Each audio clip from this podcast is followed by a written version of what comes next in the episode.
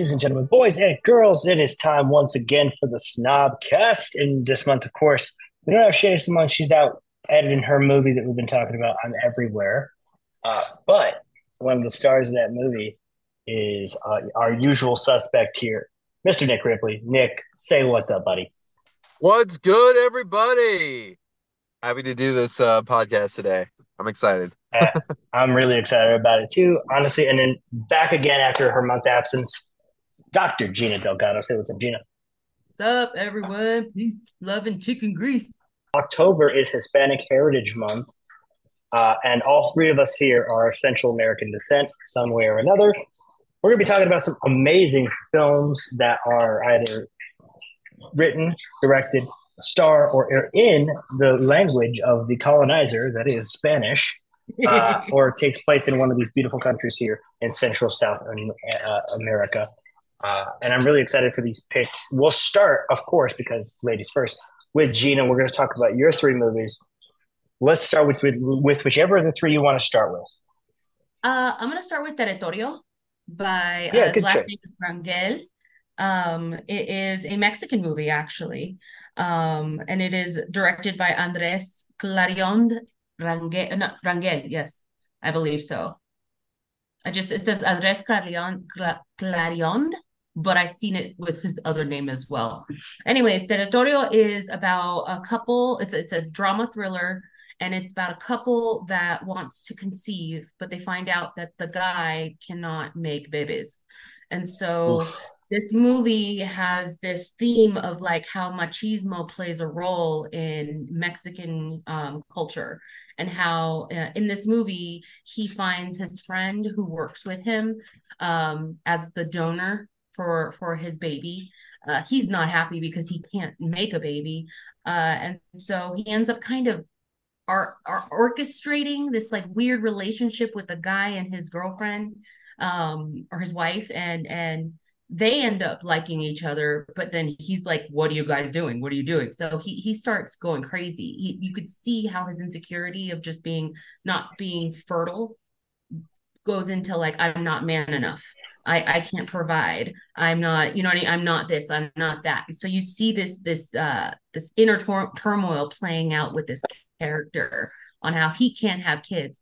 In the end, like things don't go well, um, but The biggest the biggest takeaway that I got, especially when it came to the, the character development, was you can see him just degrading over time, and how his jealousy, his um his like hatred, his envy just kind of gets and eats at him.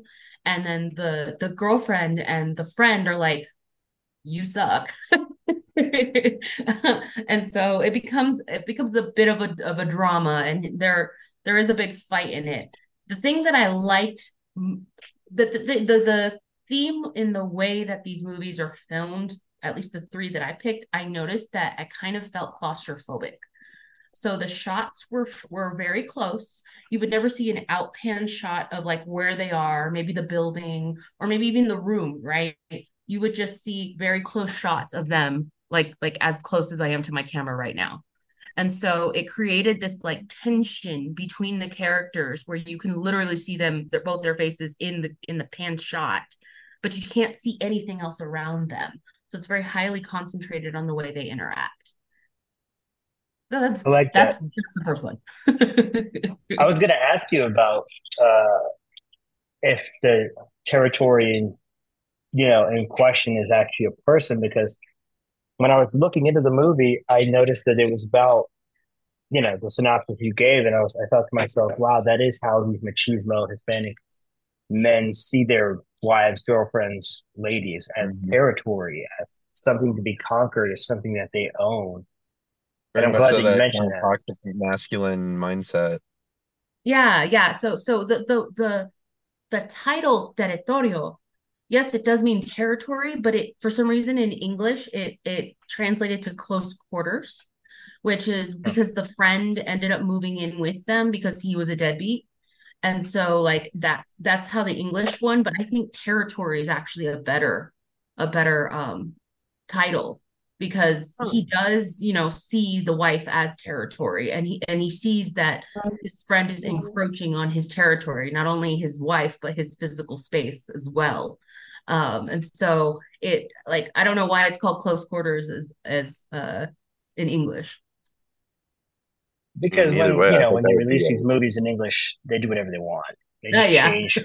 And here's the thing, that's the other thing about being able to watch these films in their native languages. You can catch those little differences, like the little colloquialisms or the little differences, even even amongst Spanish speakers. You know what mm-hmm. I mean? Like if a movie takes place in Argentina, which we're going to get to, there tends to be this little more more emphasis on certain vowel sounds and certain ways of speaking that in Mexico and Central America they don't really use.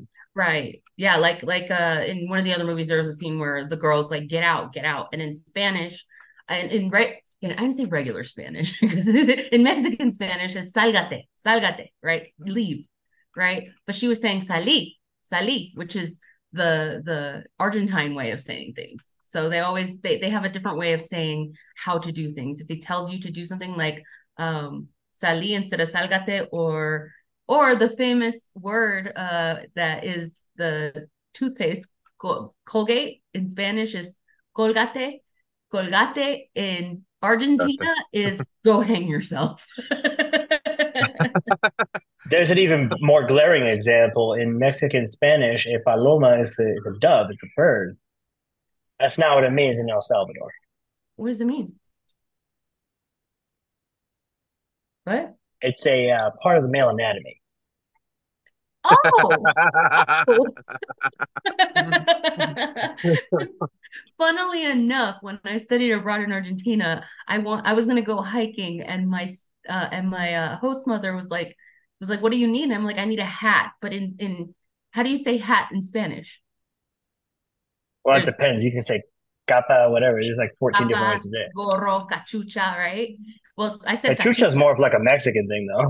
Yeah, yeah. I say cachucha, cachucha, right? She was like, "What?" I was like, "Oh, cachucha." No. And she was like, "You want a vagina on your head?" uh, I knew that was coming just based on the way that that word sounds. Right? Oh, man. Okay. Oh, man. Oh. So, no, this... uh I, I love this because it feels like when you're talking about that culture, especially, there's a lot of rules. You know what I mean? For what is a man, what a woman is. I, one of the most glaring, stupid examples. And this, I, I saw this in an episode of Criminal Minds, and it made me laugh my ass off because it's hilarious and funny. They have the unsub, and they're in Mexico, and the unsub has uh, tamarind water on one side and a beer on the other. But they're assuming that they're looking for a man who's a unsub killing other men, but the tamarind water tells them that it's a woman because men don't drink tamarind water. Oh, oh. It turns out that they were a cross-dressing man at the end of the episode. So it it it uh, led them astray. Correct, and you know the it was it's so funny to me because those little tiny stupid things are paramount to the culture.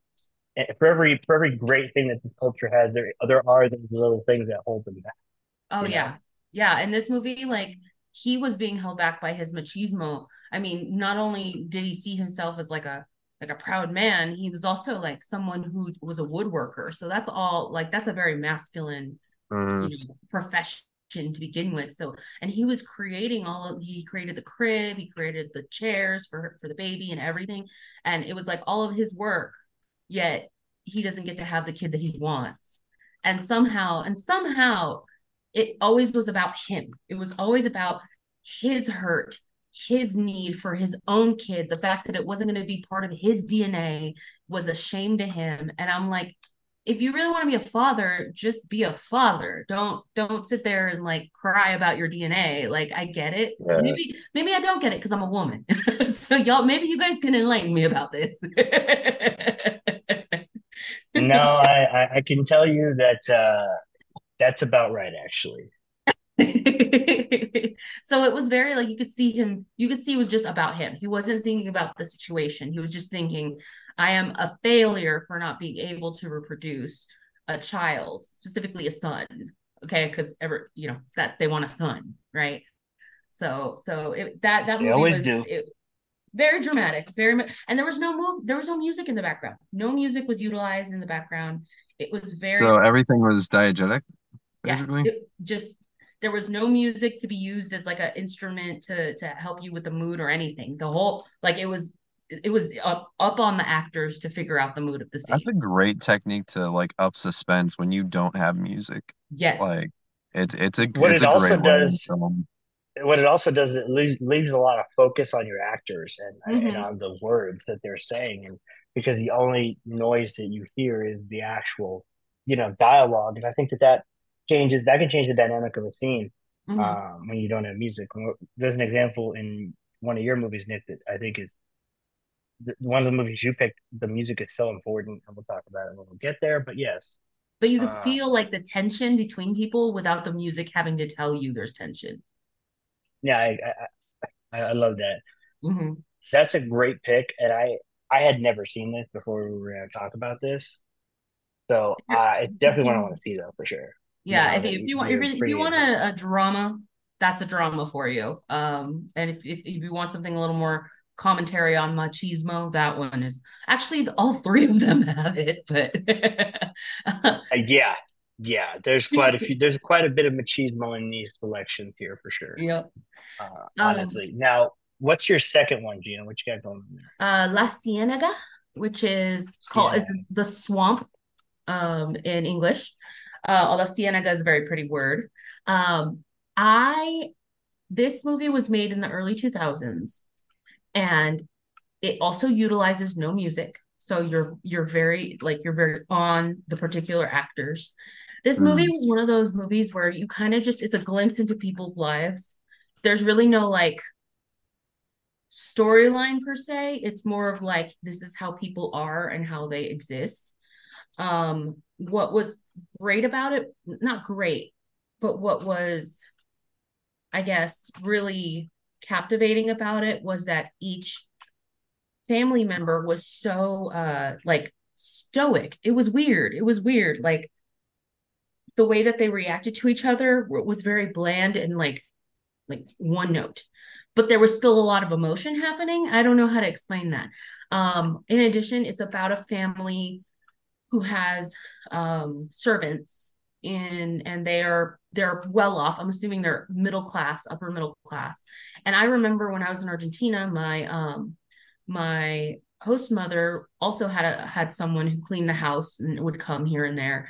Um, And she would she she would call them indios, you know, like uh, she would call, she would differentiate her, she differentiate herself from the brown people, right? And so in this movie, it's about this woman who who has these servants and like constantly berates them for being brown. Like uh, even to the, the kids are like, "You Indians, all you guys like you guys like fondling dogs, blah blah blah," like just talking mm. shit on them to their face, and they're just sitting there like, "I gotta mm. get paid. I got to do my job. I got to get paid." Um, but it, it really does a juxtaposition between the privilege of the white Argentinians compared to the brown Argentinians and how they're treated. Um, uh, also, it, the, the the woman in the family, she's a, just a drunk. She's just a motherfucking drunk. And she like she like cuts herself from like like falling from being drunk. The parents are always drunk. The kids are miserable. Like, it was this really weird, like, one-note movie. I, I wouldn't suggest watching it because it really didn't have like a up or down. It was just kind of like, here are people living. Here are they just drinking wine all the time and being mean to, to brown people. That was that movie.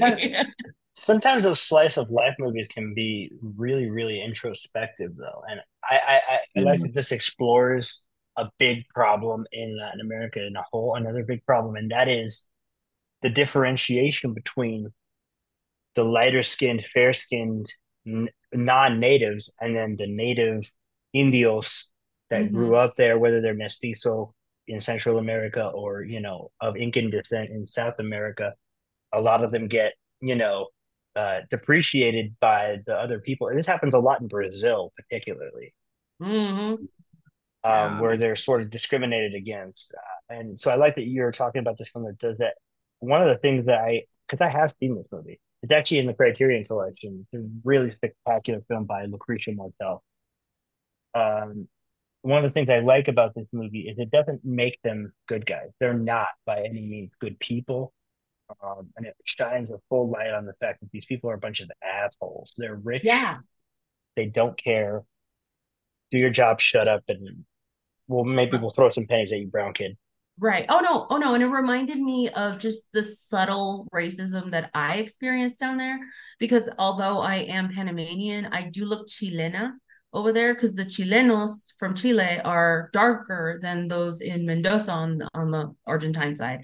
And so I would just be mistaken for a brown girl, like their type of brown girl all the time, um, until I'd open my mouth and they're like, where the hell are you from? Because I have a, apparently I have a, a Caribbean Spanish accent. Um, and so, but like, I would, I would, you know, be like, um, like I remember going to the store and, you know, trying to buy some clothes, and my host mother and host sister were like, yeah, but like you, you brown people, you Indios are a lot fatter than us. So like, just, I was like, you better shut your mouth right now. You see, it's because you don't say you don't say words all fancy like "como estás." Como estás. You know, is that true? That the, did you, is it true that the Spanish switched the way that they speak and they have that lisp because there was a, a royal that had a lisp, so they had to copy him? Is that true? Now, I'm not sure if that's true, but they do do that. I've definitely, like, heard, they say things I've definitely like, heard that rumor. I don't know if it's true, but I definitely uh, have heard that. Oh, like you guys are dumb. You guys literally adopted a a, a lisp just because of someone. What? Listen, they take their royals very, very seriously there in Europe. Yeah, that, like I was about to say, that sounds very on brand for any European country. So, like, I, it really sounds does. On brand for France. It sounds on brand for just about any European country you could think yeah, of. Yeah, yeah, yeah. So literally just pick one. This movie, yeah, for real. This movie was, I could see why it was, it, it was definitely very interesting for me, because it just took me back to what I lived and kind of just, I heard the accents and it it hit home, but it was like, these people are assholes. Like, it's not okay. This is the way you treat people. Like, that's not okay. And they themselves were drunks and like not mm-hmm. the best quality of people to begin with. So, um, but but they wouldn't pay attention to their kids. The freaking kids were out with rifles shooting cows and shit just because they wanted to. Like, there was no rules happening in this movie. Sounds like it was a pretty yeah. glaring social commentary. Yes, definitely. Huge. You know, kind of it, it, one of those showing the mirror kind of mm-hmm. works. And it's available on Max, so you guys can mm-hmm. check it out. A lot of Criterion movies are actually on uh, on Max, and so this one oh, is available. Man. And what I think is uh, really fun. funny, oh my God. What's really funny about this is it doesn't take place in one of the big cities like Buenos Aires or, you know, one of the mm-hmm. bigger cities. It takes place in this, like, little tiny town of Salta. Salta, yep. And the more inward you get, it's funny. It's reverse of here in the U S, where the smaller the town, the bigger the hillbilly. Yeah. Where, where in, like, South America, the smaller the town, the more invasive the racism and uh, higher class of people. Because all most of the poor people live in the big cities. Mm-hmm. Yep. You know what I mean? And then the richer people live in the isolated small towns outside. So it's like a very classist society happening there. Yeah. Yeah. yeah and yeah. It's hilarious. The the classes. I can't believe they said that to you. That's that's kind of it's kind of fucked up. No, they were fucked up to begin with. I, I had so many fights with them about being nice. Like, like they were like, "You're crazy, so sensitive." Yeah. I'm like, "I'm sorry. I'm sensitive, or you were just mean." There's a difference. Yeah, that's um, fucked up, dude. What's your last pick for us, Gina? No, we'll get. My, I think we could probably shoot this entire thing before you have to go. Actually, my my beautiful, my lovely Gael Garcia Bernal in Amores Perros. uh, here we go. Now this right here, this is a fantastic film from the year two thousand. I was directed by. That looks so cool. I'm not gonna lie. It's it is. Well, it's an Iñárritu film. Mm-hmm. Yeah. Iñárritu pretty much remade it in Babel.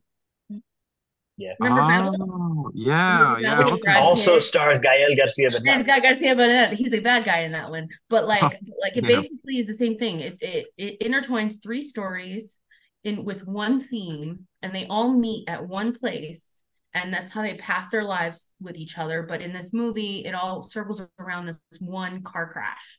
And there are three main stories. There's the first one with Gael Garcia Bernal, where he um he needs to figure out how to make a little bit more money, and he finds out that there's a dog fighting ring, so he ends up using his brother's dog to fight to make money. But he also is having like a relationship on the side with his brother's wife as well. Um, lots mm-hmm. of lots of infidelity, lots of uh lots of messed up familial things happening there. Um, the second one, the second story is about um, a woman who is a model, and uh, she's one of the biggest models in Mexico, and she has a huge billboard, she's everything, and she gets into this car crash, and then it's a story of how it's her doom after that, because if you're a model, you got to look pretty, but you're in a car crash.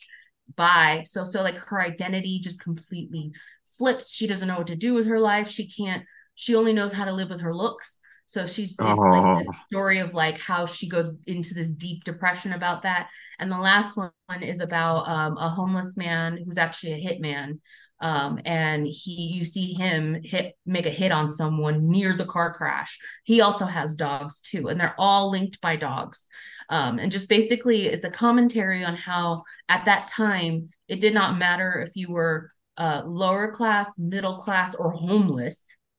You were go- like that, that this was like post-modern Mexico's depression. Like this, how are you going to get, climb yourself out of this fucked up society sort of movie? Um, and it's really, it, it's fast paced at the beginning. Um, uh, there is not that much music used as background music either. There is a soundtrack for Amores Perros, so there is some, some good songs on there, but the, but the majority of it is, again, very silent background, no music. Um, and then the, the the scenes are also very close. Like you can't really see what's around them. So it gives you that claustrophobic, like anxiety feeling. Yes, like that. It really creates a sense of paranoia. Exactly. But this movie, I've watched it so many times. I watched it a million bajillion times. It's on Amazon Prime right now. Um, and it's probably, I think it's Gael's, one of Gael's best works, honestly. By the way, Amores Perros is being fantastic. It really sets the standard for Iñárritu as a director, because before that he he had done some stuff, but he wasn't like Iñárritu, you know what I mean? Yeah. He had just been making like little tiny films, and his previous film he was just a producer. This is really his coming out party as a director. Um, I love this movie. Have you ever seen it, Nick? Amores Perros. No, no, no, no, no, no. I I I haven't. No. Oh man, I would recommend that you definitely check this out because it's fantastic, and I I need him to make more of these films and less Bardo. Mm. Bardo, I, I feel that. Yeah, agree. Like one hundred percent. That's what I want, and I, I love your picks, Gina, because they're all very much commentaries on a bunch of different things, but they yeah. all implicit a huge issue with Latin America as a as a culture. It's a great culture, beautiful culture full of beautiful people, but there are inherent problems, as there are with any culture. Mm-hmm. And all three of your movies shine lights on those. Now, mm-hmm. I think we're going to run into a similar issue when we get to Nick's pick. Nick, which of your yeah. three movies have you decided to go with first? Um, I want to talk about Volver because I think that's the one that's freshest on my mind out of the uh, out of the picks. Is that the one with Penelope Cruz? Uh, It mm-hmm. is. I'm definitely not mad about it. It stars Penelope Cruz. It's a Pedro Almodovar movie uh, from two thousand six starring Penelope Cruz, who is the most beautiful woman to ever grace the planet Earth. Oh, yeah. one hundred percent. That movie is such a roller coaster. like, yeah. I remember watching it when I was, like, really, really young. So I only remembered, like, the most, like, controversial parts of the plot. So when gearing up for this, you know, and doing rewatches, that was probably like the one I was like most hesitant to rewatch because, you know, I it, it does deal with, you know, issues of incest and S A. Mm-hmm. Um, but uh, man, oh man, I wasn't en- expecting to enjoy it as much as I did. Like it was, it's just such a weird, quirky movie, isn't it? It it goes through so many plot lines at the same time, and they all just hit you like a train. Yep, yep. You got, like, you know, the, the, the murder that happens. You got the, you know, Penelope Cruz's character inheriting a restaurant all in the same night. Mm-hmm. And then, you know, you got the the mother that has been pretending to be dead all these years. You have the friend that has, like, cancer. Like, it, it's like, it's like soap opera, the movie. It's crazy with yeah. like the, the plots. It's just, it's, it's insane. And I was like, holy crap. Like, yeah, it's got the, those controversial things that I remembered from, you know, that were the only things I really remembered from the movie, but man, oh man, like, it doesn't take itself, like, overly seriously, and it actually has some really funny moments. Like, I, I would tell you that's the hallmark of a, a Almodovar movie, is not taking itself seriously, being hilarious, but also kind of traumatizing. Yeah, it, it it's a weird fever dream of a movie, but at the same time, it had, like, a weird honesty to it, despite mm. being just all over the place. It was um th- there were parts, especially between uh you know involving the mo- the um the mother and Penelope Cruz's character, that were, like, genuinely touching. Mm-hmm. And it's like it, it juggled just so much stuff within the narrative. It was like the weirdest amalgamation. It was like a, watching a mixtape of a movie. It was it was most insane thing I've seen in a bit, in a good way. No, I, I I love Volver. I think it's one of Almodovar's finest films, and that's saying a lot, because the dude's got nonstop a lot bangers. Yeah. yeah. I, I as far I was, as like Spanish directors go, you know. Oh yeah, I, I was definitely looking into his filmography after watching that movie, because I I was interested, you know, because he's a writer director, and I don't know, like, I've I've always, like, I have a special place in my heart for writer directors, as long as they're not named Rob Zombie. Yeah, and... all right. I can I I have I I do not like Rob Zombie movies. Just uh, that that's a subject for another time. But um, yeah, no, like I, I was looking into his his body of work, and, like, all his movies just seem, like, strange and complex, and I, I'm not gonna lie, I, at one of these points, I kind of want to do a deep dive into his filmography and just kind of explore some of his hmm. his stuff, because I haven't really watched any other films of his other than Volver. Oh man, I could give you at least a list of ten that you should check out, including Pain and Glory, which came out in twenty nineteen. It was a fantastic movie. I oh. I'm not too fond of the Spanish directors, because I feel like a lot of them had the luxury of being Spanish. Uh, so they That's write fair. These movies about being European, and they are less relatable to someone like myself or someone like Gina, who we're mm. we're not Anglo-Spanish, you know what I mean? Yeah, at all. I like, feel it. I, I, know that. I, I, my my mom's white, so I mean, I kind of same with you, Nick, right? Mm-hmm. Oh yeah. Well, my my my dad was white. Yeah. My see, there you go. Girl. Yeah. You, you you get what I mean. It's I'm a little different. I'm fifty percent, but I don't look it. So that's all right. I, yeah. I look it. People always tell me that, like, you don't look, you look Nate like Pacific Islander. I'm like, it's the hair. People tell me I don't look like, you know, that they think they always think I'm just straight white at first when they you first see me. Then, yeah, I've gotten that a lot. I've gotten Asian a lot. Asian. I've got really? Native American. I've I've gotten I've gotten like all sorts of things. Like, but yeah, no, like. Mainly people are like, oh yeah, you're white, but then they take a little they they look a little longer and they're like, no, you you got some you got some skin, you know, some deeper skin tone in there, and it was something, you're mixed with something, and it's like, I don't know, man. It's yeah, definitely. See, and, and and it's funny, because that's what I love about being Central American, is there's no one way to look. Now, unfortunately, mm-hmm. the one way that most of us look is under five foot six. Uh, Not me, I got to five nine over here. I got to five nine. That's a victory lap for me, I'll tell you. Oh uh, man, I'm I'm a fucking giant, dude. I tower over everybody. Uh. Can't relate. Shut up. I'm six foot four, man. It's, it's then there's then there's, G- then there's Gina, who's like five two. I'm five six. Okay. I'm not a chaparrita. Sure. What, whatever you like say, chaparrita. Five feet. That's it, and I'm six foot four. So it's kind of a, it's a hell of a difference. No, I sure. love that. I, I saw I saw the photo. It made me laugh hysterically. Uh, I, I was laughing my ass. I was like, "Oh my god, did she just pick up Big Bird on the way over? What happened there?" I, I look like That's one of girl. those like creative characters where you like maximize the height, and they just like stretch out. Yeah, that's, that's what that's what I look like. I, lo- I love it. I love it. Uh, that's a great first pick in Volver. What is your second pick, Nick? My second pick, I got to go with Pan's Labyrinth, which it's it took me way too long to finally see that movie, but hot damn, I'm so glad I finally saw it. That movie. Now we're talking about perhaps my favorite Latin director, yeah. Guillermo del Toro, Willy the oh, Bull yeah. himself. Guillermo oh, yeah. del Toro, yeah. The the undisputed, like, holy shit.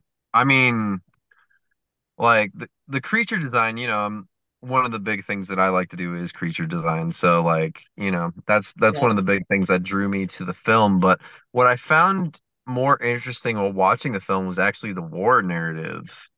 You know what I mean? The Francoism? Like, yeah. The Francoist Spain narrative from World War Two. Mm-hmm. Yeah, yeah, like, you know, lear- learning about, you know, that, you know, Spanish Civil War stuff, and the villain in that movie, like, he is such a bastard. Like, holy shit, if he didn't right if if, if what happened didn't happen, I would have been very upset, and that's like one of the few instances where I can easily say that in a movie. Like, I'm usually all good with downer endings, but man, that one was right oh. like a train. Yeah, and I knew it was coming because it, the ending had been spoiled for me years ago. Like, I I knew what happens at the end, but it's like, knowing doesn't soften it. It just makes it, you, like, more nervous about it coming. And when it finally did, it was like, oh, oh shit. Yeah, uh, that. What was your favorite moment in the movie? My favorite moment? Um... It's probably going to sound super stereotypical, but the uh, the eye monster for sure. Of course, he's classic. Oh, yeah. oh no, yeah, oh no, he's yeah. That's Doug Jones. Yeah, Doug Jones fucking killing it yet again in a Guillermo del Toro film. I mean, fucking A, like, just the creature design of that particular monster had to be like one of my favorite things about the film, like, just in general. And I, I really, you know, I, I also really love the end sequence, too. Like, the end sequence was another favorite scene of mine. The whole actual labyrinth scene.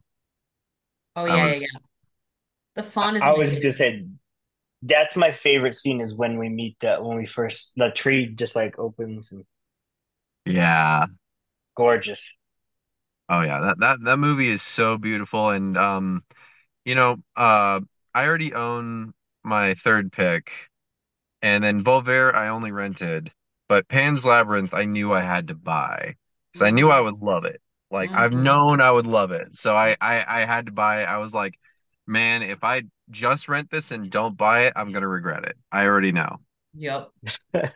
So I bought it to watch it. So, and I'm so glad I did because, wow, that's a that's such a good movie.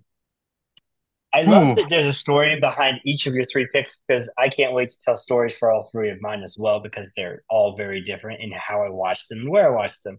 But I love Pan's Labyrinth. I actually watched this in a – I took a, a class at A S U talking about uh, Latin American filmmaking, mm-hmm.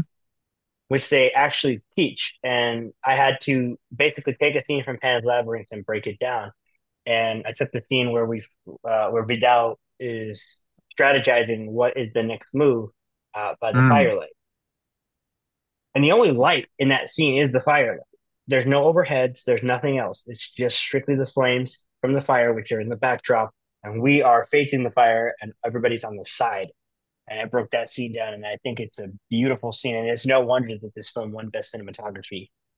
Oh, yeah. It. I mean, I, I, I just think of all sorts of different moments. That movie, I could tell I'm going to be, A, rewatching, and B, that movie is going to stay with me for a very, very long time, because it definitely had a profound emotional impact. And I'm...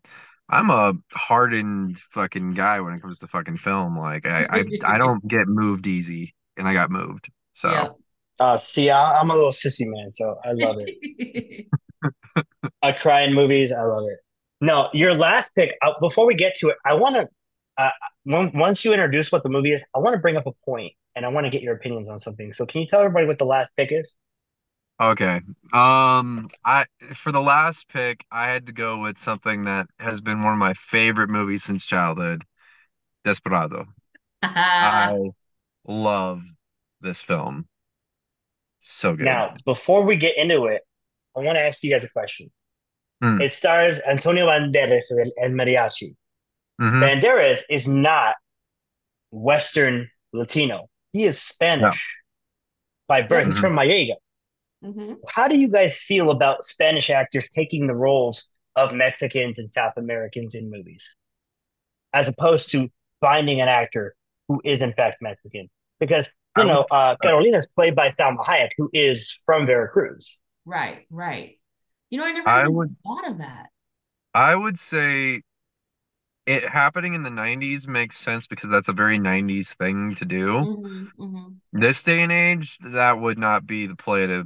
play at all, not and by a long shot. I I, well, I don't even think... the well even the drug kingpin. He's not Hispanic at all. He's Portuguese. He's from Portugal, which is yeah. not even close. Right. Yeah. No. Like it. It was. You know, that film has a very interesting cast, because it, it's it's just all all sorts of. I, I don't know. Like. like they, they definitely probably should have had more actual Mexican actors in that, but I mean it was nineties Hollywood, so I could definitely understand why. You know, if you had just a slightly tan enough skin, you passed enough as as Hispanic or yeah. You know, well, it, and it I'm, I'm pretty sure Robert Rodriguez. I'm pretty sure Robert Rodriguez thought to himself, "Fuck it, they won't care." At the yeah, time. That- He was a heartthrob at the time. Like he, he pulled the movie because he was also a heartthrob. Like, you know, so I mean, like, have you seen the guy? Have you right? seen the guy? Oh yeah, I mean, yeah. Antonio Banderas in fucking Desperado. I mean, come on, both him and Selma Hayek are absolute fucking sex symbols, right? So yeah, that that that is what like part of what made that movie so fucking great, because they're yeah. both. Two of the sexiest people on fucking earth. Mm-hmm. And oh my god, that film. Oh, just, I love it. Now, it's about a uh, it's about a, a guy who's a former musician and a gunslinger. So it's kind of a Western, yeah? Mm-hmm. It, it is it is very much so Western. It's the second in his Mariachi trilogy, which Antonio Banderas actually wasn't the original Mariachi.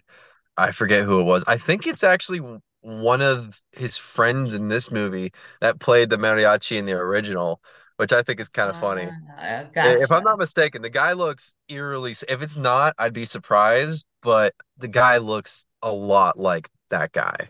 Mm-hmm. Um, he's the guy with so the, the original. Two, uh, yeah. He has the two guitars. The uh, mm-hmm. original mariachi was played by him. His name is Car- Carlos Gallardo.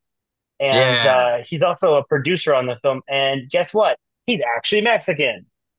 Yeah. Look, yeah. Yeah, I think like what Nick said, like back in the nineties, also we weren't like, we didn't have as much access to this much information. So back then we were just kind of getting whatever media was yeah. being fed to I us, think right? Hispanic was anybody who spoke Spanish back then. Mm-hmm. Like that, that is, it, it was just like an umbrella, like, oh, you're supposed to be Mexican? Well, I guess we'll get like, you know, this Cuban guy or something. Right. You know, it, it'd be like, you know, it, it was very much so just an umbrella. It was like, you know, I, I don't think they got super specific with it. Nowadays, you, you can't get away with that at all. But back then, that's very much so how they worked. Right. Like we just kind of took whatever media was given to us. We didn't actually have like a voice to, to comment and be like, hey, this isn't a Mexican person. What are you doing? Yeah, you like, know? How dare you?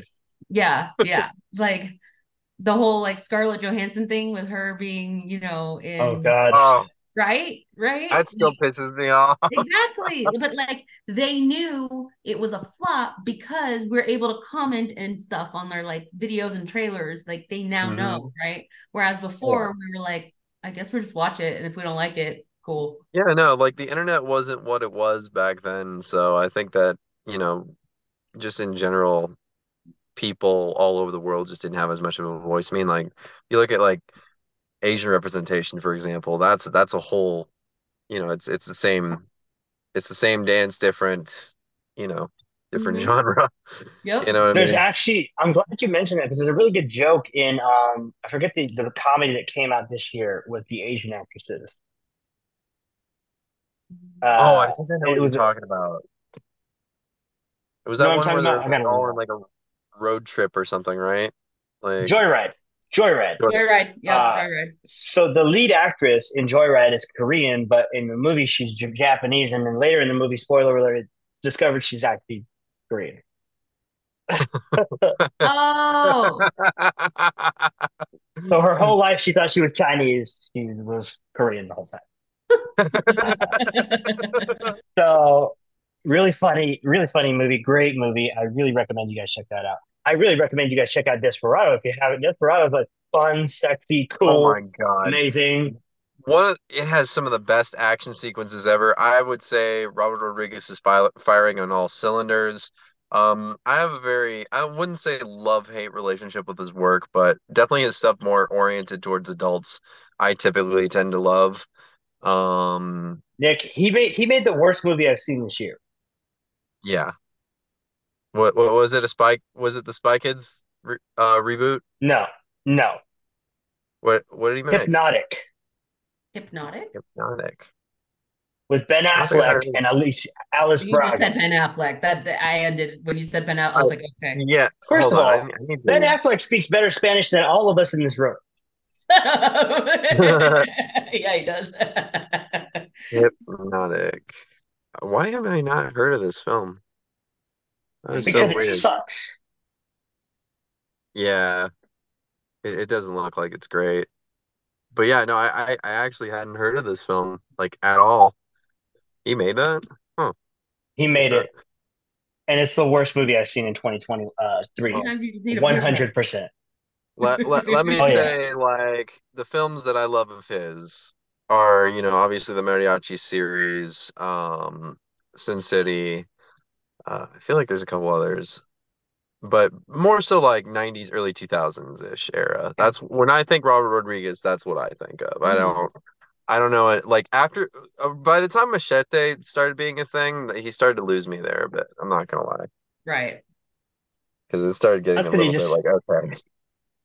Yeah, he just sort of fell apart uh, doing that stuff, uh, but it's fine. It is what it is. Kind of became a bit of a parody of himself in a weird way. A little bit. That's exactly it. That's exactly it. So for my first pick, I went with a film that is not only written by a woman, directed by a woman, stars most uh, two females, and is about an L G B T Q woman in the uh, in the Chicana uh, lifestyle. Uh. It's so much more than that. It's a coming of age story, and it's called Mosquita y Marie. Oh yeah, I was reading this. Written, that. that looks really good. It's written and directed by Aurora Guerrero. That same class where I, you know, rewatched Pan's Labyrinth. In our final, we had to pick a movie, and I picked this one to watch, mm-hmm. and it's absolutely fantastic. It takes all of the best things about uh, two thousand, uh, the twenty tens indie scene. Yeah. And juxtaposes them onto a L G B T Q story about uh, two uh, about a young lady who doesn't want to disappoint her parents and who doesn't know what she wants to do with her life and who doesn't understand how to navigate the world as as yet a woman but also a girl. This came out about a year and a half before Blue Is the Warmest Color, which was a French movie. Um, and in that movie, they're a little bit older than the characters in this movie, but this movie is so fantastic when you're looking at it from the female lens, because I can't ever personally experience that, but now I can sort of figure out what that feels like as a Chicana, as a, a Latin woman, growing up in L A, growing up in, in America, in a country where your parents don't feel uh, like it's their home. Mm. Do you know what I mean? Yeah, oh, yeah. And yeah, definitely. I'm sure that comes with all sorts of fucked up expectations on society side and just at home as well. And especially being an L G B T relationship and uh, probably, I'm guessing, like a traditional Mexican family is, you know, that's that's got to be really tough too. Very traditional Mexican. Her mother uh, doesn't even want her talking to boys. Ooh. Oh, that, that was very common for me. I wasn't allowed to have guys as friends. I wasn't allowed to talk I mean? to them. I wasn't allowed anything because, like, the assumption was if I were to talk to a, a boy at all, I'd turn into a little whore. That that was literally what I was told. Uh, to be fair, y'all Latinas is very like, uh, how do I put this nicely? Uh, robust in your ability to get have children. Well, I'm thirty-five. This bitch is living the dink life, double income, no kids life, and I'm happy about it. So they're they're very fertile, uh, yep. the Latin women. Uh, yep. So yeah, I get that, I, and I totally understand that. And and I, but that's the thing, I, I I personally could never experience that. What is amazing as well is that the main character Yolanda, codenamed Miss Mosquita, which is Little Mosquito. Uh, she's a good girl. She got, she does her homework, and she meets Mari, who is this badass bitch, like biker chick, like badass girl. And mm-hmm. it's clear that Mari is a lesbian. Like she knows it. Exactly. Uh, but let's get to the next pick while we're talking about that, because I know you have to go real soon. And I really want to talk about this next one with you before we get to the last one. The next film is written and directed by a, another one written and directed by a woman, uh, but this time it's a co- it's a film that takes place in and around Costa Rica. Uh, it's directed by Natalie Morales, who's an American. I believe she's actually Cuban. Stars Mark Duplass and Natalie Morales herself. Called Language Lessons. I saw so I saw Mari and Mosquita and Mari at her class. I saw this at South by Southwest in twenty twenty-one. Ooh. And this movie is incredible. Mark Duplass plays a gay man whose husband, Will, buys him fifty-two Spanish lessons, one per week for a year. And they're done digitally with his her teach, his, his teacher, Carreña, Carreño, who's a Costa Rican woman, played by Natalie Morales, who also directs the film. And as the movie progresses, Adam, Mark Duplass's character, becomes so much better at speaking Spanish, and all of their conversations start to occur in Spanish. And what it really talk, what it really is, is it's a friendship developing between two characters who don't ever seem to be on the uh, two characters that you would think would get along or would be right in each other's lives. And they become so much more to each other than just teacher and student. And it's a beautiful film. And if you guys have never seen this, good Lord Almighty, it's on Max. Watch it tonight. You'll cry. You'll laugh. It's beautiful. It's an absolutely beautiful film. So it's about someone who's learning Spanish, and they get they get one lesson a week, or they got weekly lessons to go through. And then from mm-hmm. there, they start to, do they start to develop the friendship with someone else or with the person that's teaching them? They they these two develop the relationship between each other, the friendship between each other. Because as you'll remember, Adam is gay, and his yeah. husband bought him this present. I won't reveal anything else about Will, the husband, and Mark Duplass's character, and I, I won't reveal Mark anything Duplass. about he's the best. I also won't reveal anything else about Carreño. She's a great character. Um, but Mark Duplass speaking Spanish, I never thought I needed to see this, but the entire trailer for this movie is him talking about the uses of ustedes. And it's That's fucking awesome. phenomenal. I'm gonna watch it's fucking it. phenomenal. I'm gonna watch uh, it. This movie's incredible. And I'll get to my last film, uh, my last pick, because I think it's the most important film on the list here. Uh, and I want to talk about it. And it's a movie that came out, uh, it was released and produced by Gael Garcia Bernal and Diego Luna. They were both producers on this film, which is written and directed by Cary Joji Fukunaga, who is a fucking phenomenal director. He did Beasts of No Nation and True Detective Season one. Ooh. So uh, Cary Joji Fukunaga did this film called Sin Nombre, which is about a young Honduran girl and a Mexican gangbanger. who try to journey across the U S border. It's it's, it's very much M S thirteen, the movie. Um, this movie is intense. Intense. It's an intense film. Intense film. The the the, the breakdown of it, because I, I was reading, you know, up on everybody's picks before, you know, we filmed this. It looks so intense. Like, it definitely looked like one of those films where it's like, oh man, this is gonna be a this is gonna be a ride. This I one it, I saw. I watched it in L A when we were, they had like this like movie indie movie night at like in this plaza, and I watched it out there. It was wow. It was one of those movies where like I had to like get up and just stop for a second. I couldn't couldn't watch. Yeah, and especially if it's about M S thirteen, that's yeah, yeesh, yeah, that's rough. I re- I rented it on a whim. And uh, because it was a movie that was in Spanish, and I saw that it, it debuted at Sundance, and he won the director award, and I saw that Gael Garcia Bernal was a producer, as well as Diego Luna were producers on the film, and they're executive producers, which means they didn't really do anything. Their names were just on it. Um, but still, this film is incredible. Uh, Fukunaga went on to do some stuff that's a lot bigger, but good lord, this is a fantastic film. And if you haven't seen it, my god, what a film! What a picture! Sin Nombre. You'll laugh, you'll cry. God damn, it's so good. It's so good. Hell yeah.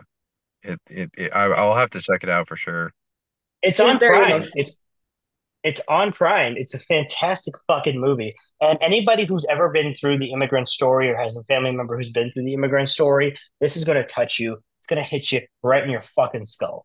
And it's yep. amazing. And I love this movie. And these are the type of stories that get told, but not true. They're not true. Mm-hmm. You know, and mm-hmm. the thing about Cary Joji Fukunaga is he's American and he's Japanese, but he writes from a place where he understands the story. Yeah. And that, that that's, and that's, that's important. Extremely important for, yeah, anybody who's writing something that, that's going to be that harrowing, you know, that they need to really understand, you know, the human aspect of it all in order to really correct. And I out. really, I really feel like this is, this is the, the sleeper hit movie of, of our, of this podcast. It was put out by Focus Features. So, you know, it's fucking phenomenal. Oh yeah. Big time. No, it's, it, and it kind of feels like a documentary, kind of not. It's shot that way. It's shot yeah. that way. Almost like a true life. It's, it's fantastic. Um, I love this movie. Those are our picks for this month. We're just going to go ahead and end it right here. All because right. You're going to go, Gina. Awesome. Gina, okay. Tell people where they can find you online so that we know uh, where to stalk you online. And why is your name Michelle on Instagram? My name is Michelle on Instagram because I don't want people finding me on Instagram. That's why. But on my TikTok, my TikTok is dr dot chiquita G I N I T A, Doctor Dot Chiquita Ginita. And that's my TikTok. Correct. Because she's an actual doctor and she actually is on TikTok and has a ton of followers. Unlike me, who doesn't have that many. Because I don't know how to use it. Um, Nick, where can they follow you and physically assault you? Uh, they, they can follow me. They can follow me on Nick J. Ripley Official. Um, my Twitter is Ripley J. Nick. My band is Futilitarian Librarians. And uh, uh, my uh, first two books should be coming out this winter if all goes according to plan. Love so it. That's very, very, very happy to hear that. Uh, you can find me on Instagram, Twitter, all that bullshit, Film Snob Reviews. But also, I have my own personal Twitter, W I L L, last name E G U I Z A B A L. Good luck on that. I wanted to let you guys know we are going to be giving away a copy of The King of Killers, Frank Grillo's new action film.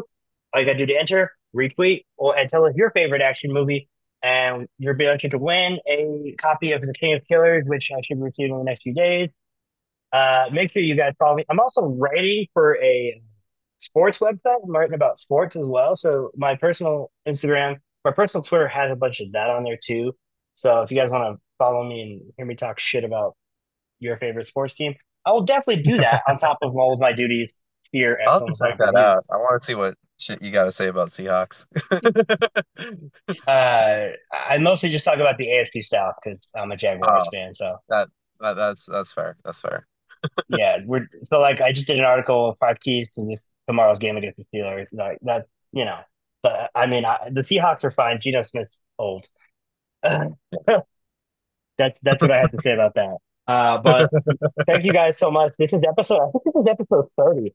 But uh, thirty's old. We'll see you guys next month. I don't know what the hell we're gonna talk about, but it's we'll figure it out. Excited to see. See you guys later. Ciao. Peace.